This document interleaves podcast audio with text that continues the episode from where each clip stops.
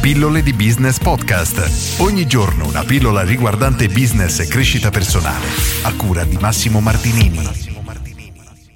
Le conseguenze del rimandare, del procrastinare nel mondo del business.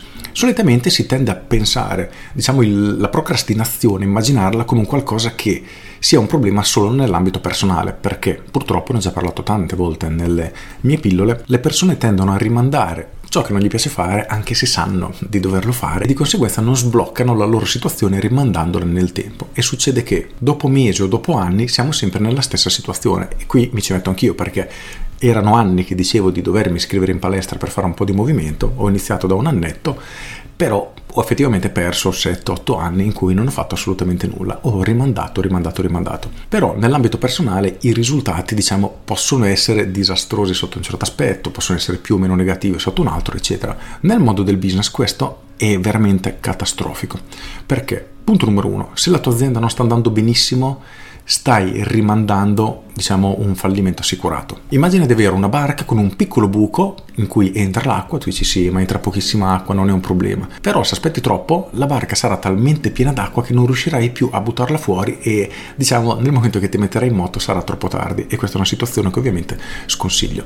Il secondo problema grosso riguarda la concorrenza, perché se tu hai un business che magari oggi funziona ma non evolvi, non ti aggiorni, non stai al passo col mercato, rischi di trovare dei concorrenti che al contrario si muovono in maniera molto più veloce di te, e magari non oggi, non tra un anno, ma tra 2, 3, 4 anni tu sarai rimasto troppo indietro, sarai vecchio, sarai obsoleto e i tuoi concorrenti saranno talmente avanti che saranno a loro volta irraggiungibili. Quindi il problema è sempre quello, che il risultato del rimandare nel business si trasforma in un fallimento più o meno vicino. Per cui pensa alla tua situazione e chiediti, punto numero uno, hai un sistema di acquisizione clienti che ti fa crescere mese dopo mese? Ne ho parlato ieri, ad esempio, quando ho parlato dell'attività locale, e la logica è sempre quella, la tua attività dovrebbe crescere mese dopo mese.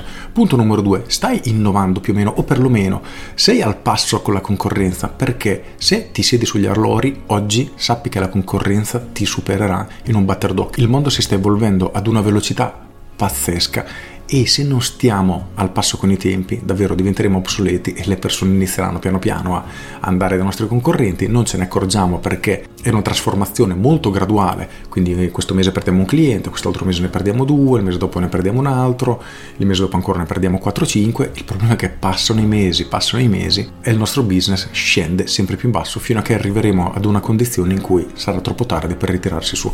Quindi rifletti su questo e chiediti cos'è che dovresti fare nella tua attività, nel tuo business, cos'è che stai rimandando e che non stai facendo, e chiediti cosa succederà se non inizi a farlo davvero subito, perché i risultati non sono assolutamente da prendere sotto gamba. Con questo è tutto, io sono Massimo Martinini e ci sentiamo domani. Ciao!